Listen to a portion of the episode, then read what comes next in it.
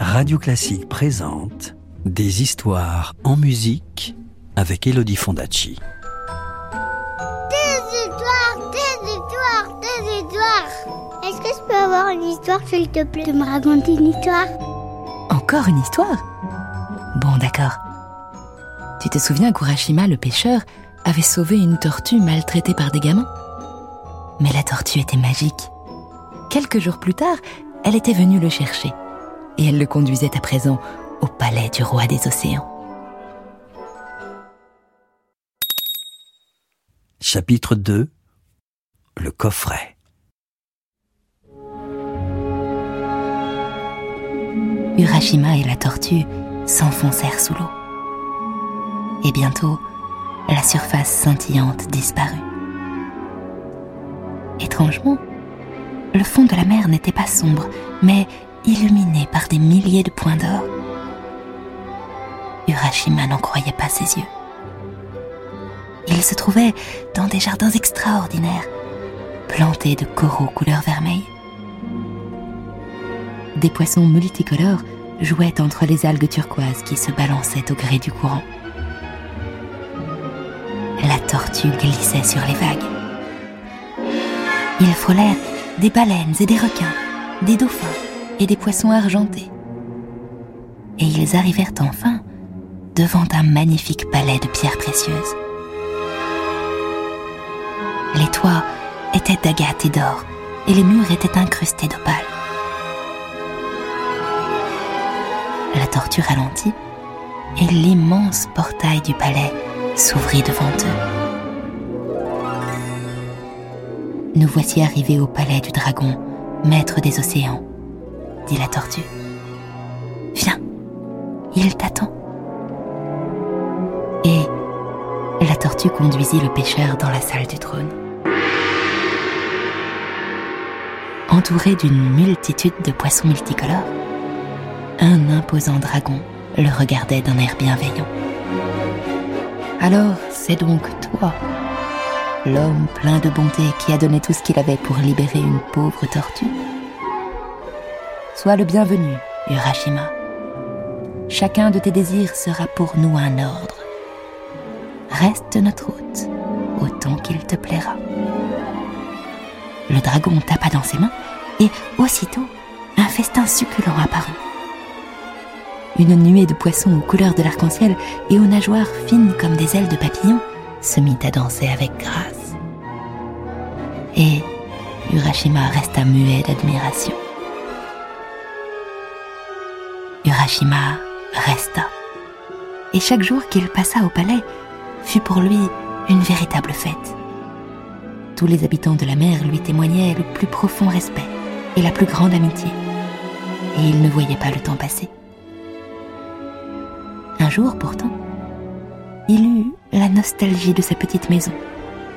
Il pensa à ses parents, à ses amis qu'il avait laissés sur la terre ferme, et il eut le désir de les revoir. Il alla donc voir le dragon et se prosterna devant lui.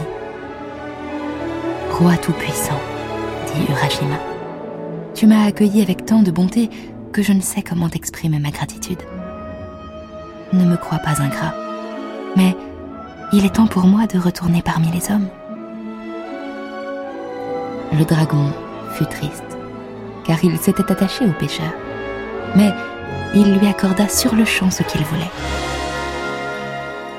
Juste avant le départ du Rashima, il lui tendit un minuscule coffret de lapis-lazuli qui étincelait de mille feux. Prends ce coffret en souvenir de moi, dit-il. Mais ne l'ouvre sous aucun prétexte. Urashima remercia le dragon et il monta sur le dos de la tortue. En un clin d'œil, il fut sur la plage d'où il était parti. Tout heureux de revoir le ciel bleu, il fit un petit signe à la tortue qui replongeait dans la mer les larmes aux yeux et il prit le chemin de sa cabane. Mais quand il arriva à l'endroit où elle aurait dû se trouver, il constata qu'il n'y avait plus rien. Étonné, il marcha vers son village, mais là aussi, tout avait changé. Il chercha ses parents, ses amis, mais il ne retrouva personne. Nul ne semblait le reconnaître. Urashima avisa un très vieil homme qui se reposait à l'ombre d'un cerisier, et il lui dit Brave homme, sais-tu où sont mes parents? Je suis Urashima, je suis parti il y a quelques jours à peine, et pourtant rien n'est comme avant. L'homme le regarda, bouche bée. Urashima J'ai connu un Urashima lorsque je n'étais encore qu'un petit garçon.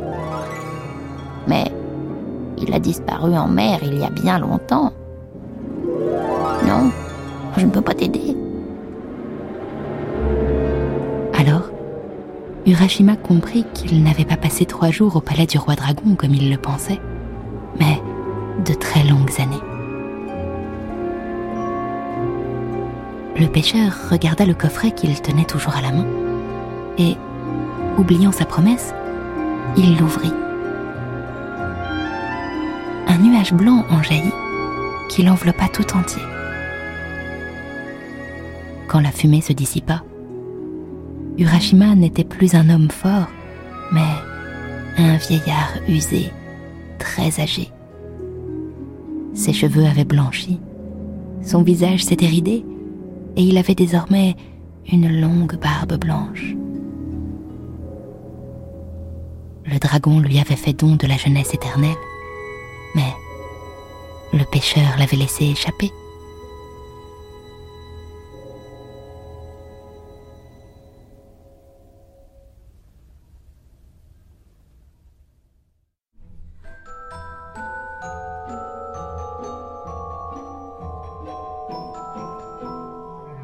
C'était La légende d'Urashima, un conte japonais adapté et raconté par Elodie Fondacci sur la mer de Claude Debussy. Retrouvez les plus belles histoires en musique en livre CD aux éditions Gauthier Langros et tous les contes d'Elodie Fondacci en podcast sur radioclassique.fr. Radio Classique, des histoires en musique.